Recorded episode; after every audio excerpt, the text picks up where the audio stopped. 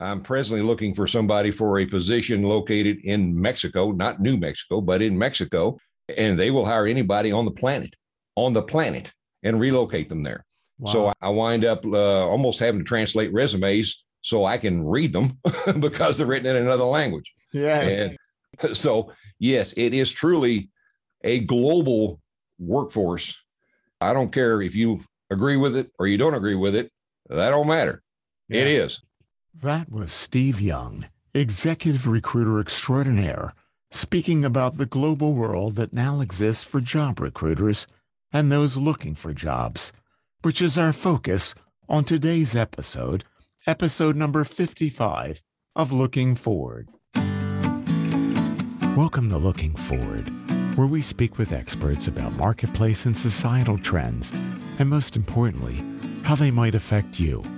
I'm Jeff Ostroff, the host of Looking Forward. If you're like me, you're fascinated by trends in the future. In fact, several years ago, that was one of the things I focused on in a book I wrote. Hi, everyone. Today, we're going to discuss the large and ever changing world of executive recruiting and offer some tips you may need to help you find a good job. In part one of this two part series, We'll cover such things as how an executive recruiter works, how that's changed over the past few decades, and what impact COVID 19 has had on the world of the recruiter and the job seeker. Speaking of the job seeker, our guest expert will provide a few tips on what your resume needs to do to attract the interest of an executive recruiter. Next time, in part two of this series, We'll speak more about how you can attract the attention of an executive recruiter, what the future of executive search work and job hunting might look like, and how you can best pursue potential job or career opportunities. To help us learn about all this, we've brought on a highly seasoned executive recruiter. He's Steve Young. Steve Young founded his executive search firm in 1986 and began working directly with manufacturing, distribution, agribusiness, and assorted other industries to find, qualify, and submit resumes to be considered for open positions all over North America. That is 35 years of finding and placing highly qualified talent with Fortune 500 companies. Steve is an active member of a private global recruiters network called the National Personnel Associates, that allows certified search firms to work cooperatively. Over 500 global search firms share their positions and candidates with each other to collaborate and place candidates into open positions all over the globe. Steve reviews over 100 profiles and resumes of candidates daily for active positions he is trying to find talent for that will fit the profile, position, compensation range, and location he is given by a hiring company or partnering search firm to be considered. As a distraction from that daily grind of searching for people, Steve has reached past recruiting and has accomplished a little in the entertainment industry too. He is a professional voiceover artist, recording audiobooks, national commercials, and movie trailers. He is a film actor and has been in multiple videos, including one with Tim McGraw television commercials, and was the lead actor in a PureFlix SAG feature film in 2019. Steve resides on his family farm in western Kentucky and sees his horses out of his window working from his home office. Steve says, Life is short. Always reach past your comfort zone and challenge yourself. Hi, Steve. Welcome to Looking Forward. Hello. Nice to meet you. Well, it's nice to meet you. We've got a great topic we're going to talk about, and you are the expert for sure. I mean, you've been doing it long enough, Steve. Let's face it, right? I don't know if there's such a thing as an expert or not, but we'll pretend for a while. How about that? Yeah, you can pretend during this particular conversation. Now, Steve, among other things, you're a recognized recruitment and talent acquisition leader. I would appreciate it if you would tell me and tell our listeners how, when, and why you became involved in the recruitment field? well, way back once upon a time in about 1986, I kept being approached by employees that worked for me about, you know, they really needed help with a resume or they wanted to do something different, was asking my advice on making career changes. So I thought, wow, that sounds like it may be something that people would respect what I would say. So I did some research and determined I was going to open a, a business first called Career Counseling Inc. to work with them on counseling for their careers, resume development, interview skills, did all that. That quickly evolved into a search firm, not just a counseling firm. Hmm. And uh, the business continued to evolve. And uh, then I guess in about, oh, 1990, I joined a, a, a uh, global search network of independent search firms just like mine. And that opened up a lot of doors because 500 search firms located all over the globe work together cooperatively, kind of like a realtor. You know, two realtors, one's got the house, one's got the buyer, and they put yes. the two together. Well, in this situation, two recruiters. One's got the job and has the client who wants them to help find that person. The other recruiter's got the candidate or is looking for the candidate. And the two recruiters work together. And guess what? Everybody wins. Somebody gets a job, somebody gets their position filled. So that's kind of how it all began and has been evolving ever since. Yes, and I love that concept. And I like the idea that you're giving us the analogy of the real estate industry. Quick follow up question. When you were being approached by your employees to give them some guidance, what was your business at that point? well, I've done several things in my life, but I was I was in sales and marketing, and uh, these were sales reps that knew that I wasn't going to fire them just because they were trying to better themselves. They had a lot of potential, and so I was advising them, or it was their wife or their husband, and you know that he really needs a job. Can you look at his resume and tell me is is there something wrong? You know, and if I can help someone better themselves you know, I'm blessed. And so that's that's the kind of what is part of the enjoyment of recruiting is that I can take an individual and help them find a better opportunity, more money, different location, maybe get out of a toxic environment and work for a company that's growing. And uh, you know, I've changed their life in some respect. And so, I, yeah, I do it for to make money, but I also do it because I care about people. Yes. And I think that the business that you're in does offer that great opportunity of helping people, of conversing with people. And you have to have people skills to do that. And I can tell, Steve, that you have people skills. So it's definitely a good fit for you. Now, Steve, the show is called Looking Forward because we tend to look ahead, but we're not going to do that just yet. We like to look a little bit backwards first to create some context. You've been in this business for like 35 years, right? Afraid so. okay. So I'm wondering if you can give our listeners a snapshot view of what changes or trends we've seen in the world of recruitment and talent acquisition over the past few decades, because you've been there. Now, Steve, I'm talking about right up until COVID hit us around the start of 2020. We'll get into COVID after that. So, can you please help us with that? Well, to begin with, this is probably a book you've asked me to give you in a short answer. Uh, okay. understand, I began recruiting in the recruitment industry before internet was invented. Wow. Yes. I, I'm as old as a disciple, obviously, but believe it or not, in the in the mid 80s internet was just kind of what is that thing i'm not too sure if i want to do that or not and i got to pay by the minute to play yeah so i don't know and I learned how to recruit from uh, books, uh, from uh, and, and, recruited from from magazines. I went to the library, uh, all those things that we did as we were looking for people to fill positions. And by the way, the recruitment industry has been around since Jesus walked this earth, as they were looking for people to help do things, and somebody went out to find that worker to work for this person. So this is an, a very old industry. It's just evolved. And what's one of the things that's changed, I guess, is that when internet was invented, something called job boards came around. Well, what's that? Uh, that's where jobs are listed. Well, I always went to the newspaper, right? That's where they were. Well, that doesn't happen anymore, does it? As internet changed the world and the recruiting industry, recruiting evolved as well. Uh, those job boards and, and places where maybe you could put a profile, something called LinkedIn, where you could list who what you did. You might not be looking for a job, but you wanted the world to know kind of where you worked and what you did in case you happen to want to change jobs. Here I am.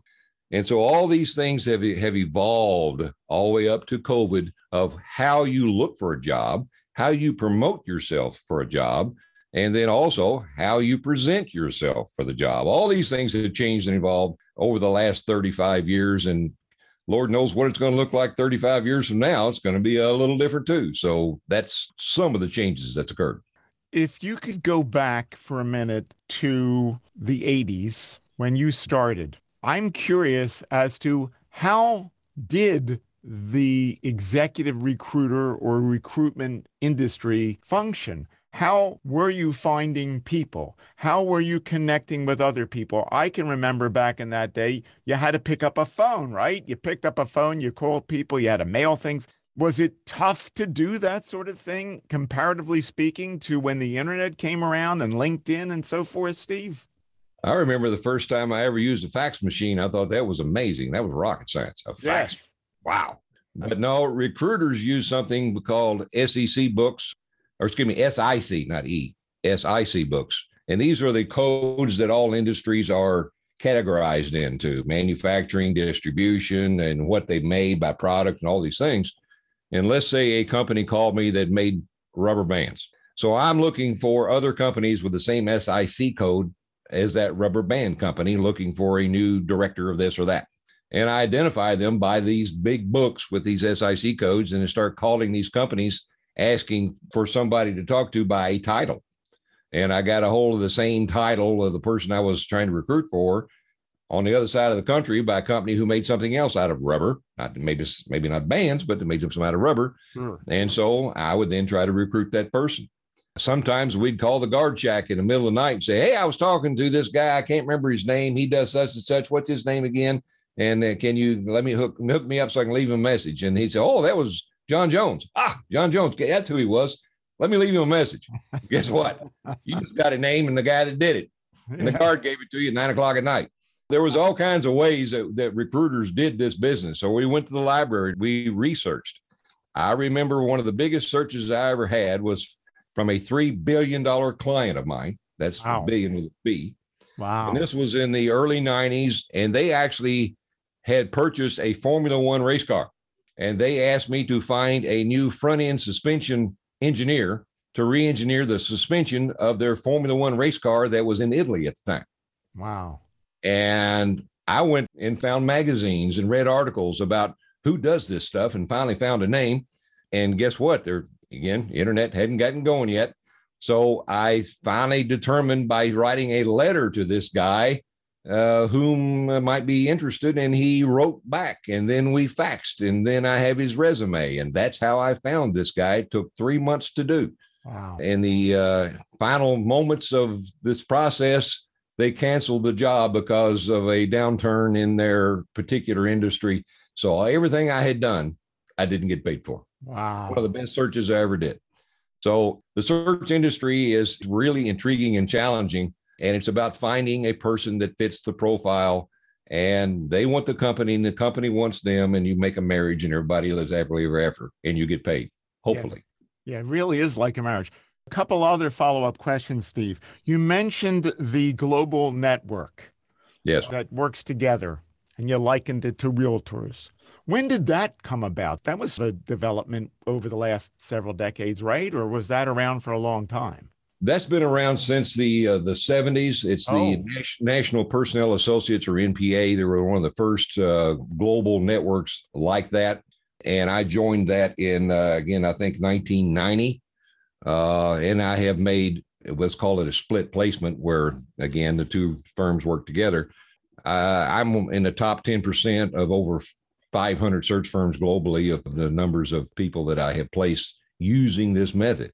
Terrific. So you can either do it all on your own or you can do it cooperatively with another search firm. Yeah, it sounds like a great idea. And it was born in the 70s.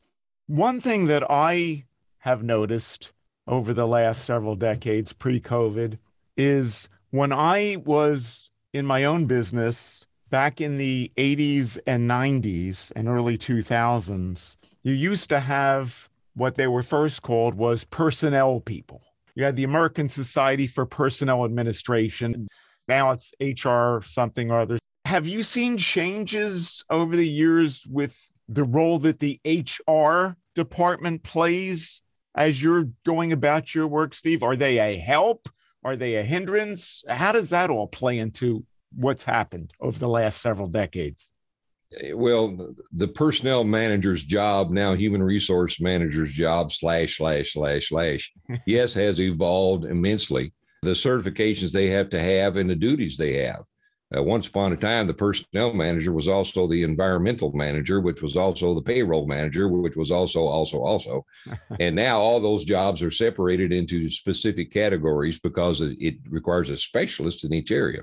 But yes, human resource is a very important part of any company's business uh, of making sure they comply with all the, the, the rules and regulations, of course. But to handle all the insurance benefits and uh, the 401ks and hiring and firing and all those things. And that continues to be a, a very important part of who we work with as a recruiter. Okay. So you do work with them still. Okay. Yeah. Steve, one other question here. With the introduction of the internet, which occurred during this period we're reflecting back on, have you seen a greater number of people come into the recruiting industry, talent acquisition industry, such that it has become more competitive? Is that a change? Or is in fact the opposite happened that there are fewer people who are doing what you do and it's not as competitive or somewhere in between? Could you comment on that, please? It's always been competitive. Some of the changes that I see are there is now internal corporate recruiting staffs that companies will hire to do what we do is outside independent firms. They want to do it in house. Interesting. So they don't have to pay our fee, obviously. And so they try to replicate us, but by a person that works directly for them and they pay them a salary of some kind. I also see a new generation of search people, recruiters that have gotten into the industry, uh, millennials, if you will, and they approach the industry a little different than some of the old timers like me. I'm old school, so to speak. I actually talk on the phone. Some of the new millennials won't do that. Wow. It's all all electronically driven. It's either a text or an email, and don't bother me because I don't have time to talk. Wow. And and that's okay. Obviously, yeah. it's just different. And yeah. so to answer your question is yes, there's it's still highly competitive. Yes, people still get into it, and it's obviously always evolving. And we can get into the new ways of using artificial intelligence for searching for candidates, weeding out resumes, that didn't exist until a few years ago. But it's uh, to answer your question, yes, it's growing, and it is a it's a very interesting and challenging discipline or job to have as to be a recruiter. Yeah, and I want to just jump in on that last comment because I have to tell you one of the things that I've been struck by, Steve, and not in a positive way, is how difficult it now can be for an individual, whether they're a business customer or prospect or a consumer to actually get to speak to a human being on the phone. Try calling customer service, see if you get a human being. Yeah. There, there you go. There you go. We have, and the number actually may be going up, but I would say 20%, possibly 25% of our listeners, Steve, don't live in the United States. And I noted that you had mentioned the global network of recruiters who work together collaboratively, which I think is a wonderful thing. So, what I'd like you to comment on for the benefit of our global listeners, those who would live outside of the United States, what you've spoken about in terms of the evolution of the recruitment and talent acquisition business since about the time you began up to pre COVID pretty much the same, or do they do things differently in Canada, Mexico, Europe, or elsewhere?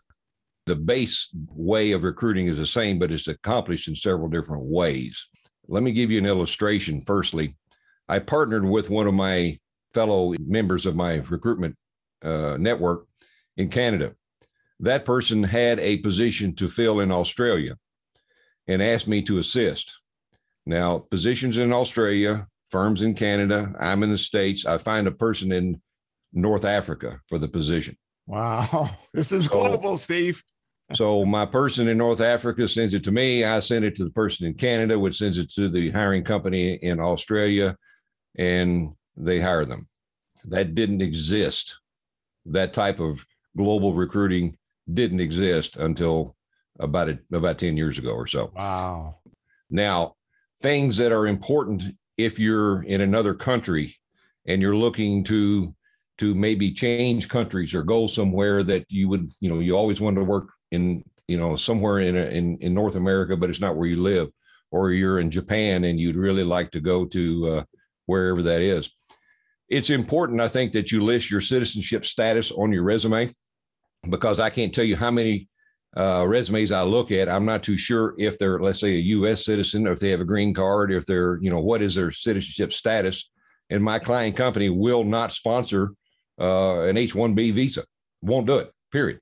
And so, if they don't have citizenship or a green card, I'm wasting everybody's time because this person, they're not going to hire them. I don't care if they've invented what they do, they won't hire them because they're not going to sponsor them. Yes. So it's, I think, listing your citizenship status on your resume I think being able to correlate what you do in Europe that might also be the same type of, of a process being used in the States. The buzzwords of the industry are very important because titles and things are very nebulous because something that's being done in this industry may be called something totally different in that industry, but it's the same job, but it has a different title.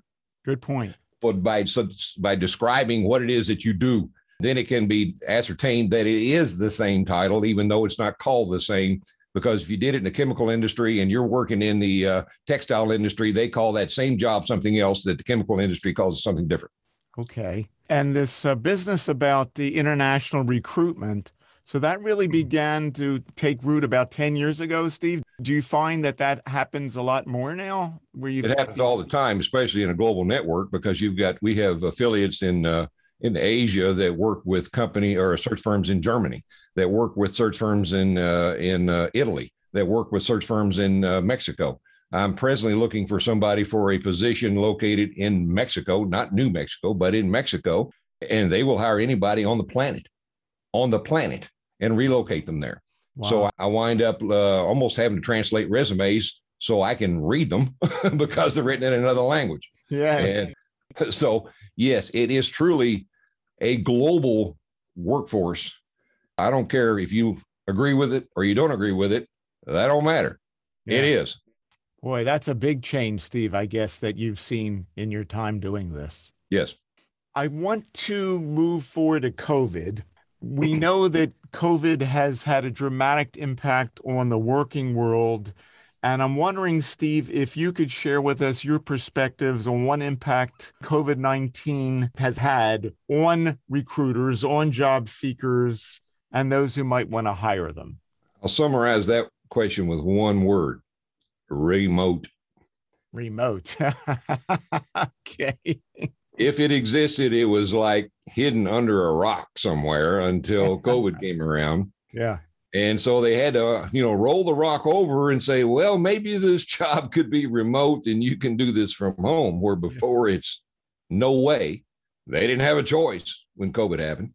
Yeah. If you wanted to keep your workers, you, you let them work from home. And surprise, surprise, they were productive. Surprise, surprise, it worked, much to the dismay of many employers and a dislike to many employers because they want you right there where they can watch you and micromanage you. And don't you dare, you know, do this from home because I can't criticize you all the time if you're not under my nose.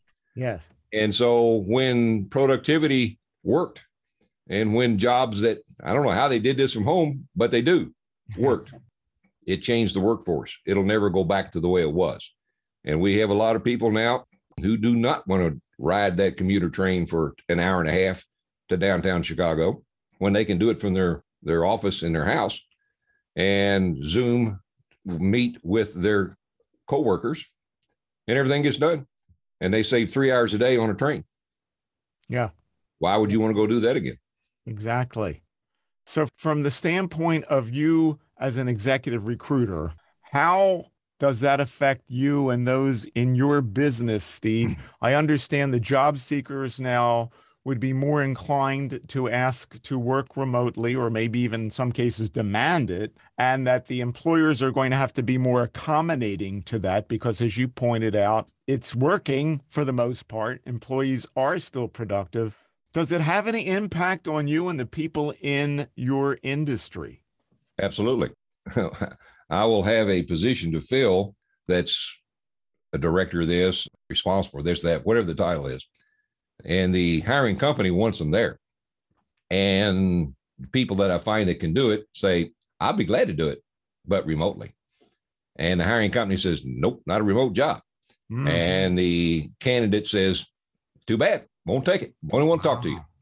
And so there is a huge, huge shortage of employees out there today.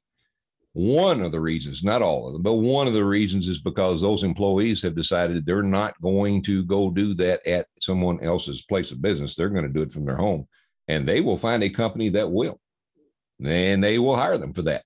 And the company that refuses it, sooner or later, they'll be forced to come around and offer that as a remote job, whether they like it or not, because they're not going to find, you know, Susie or Sam that's going to fit it, even though they may wait around for six months looking for it Susie or Sam's gone to work for somebody else already. Wow. Does it make it any harder for you then to place people, or is it really no different?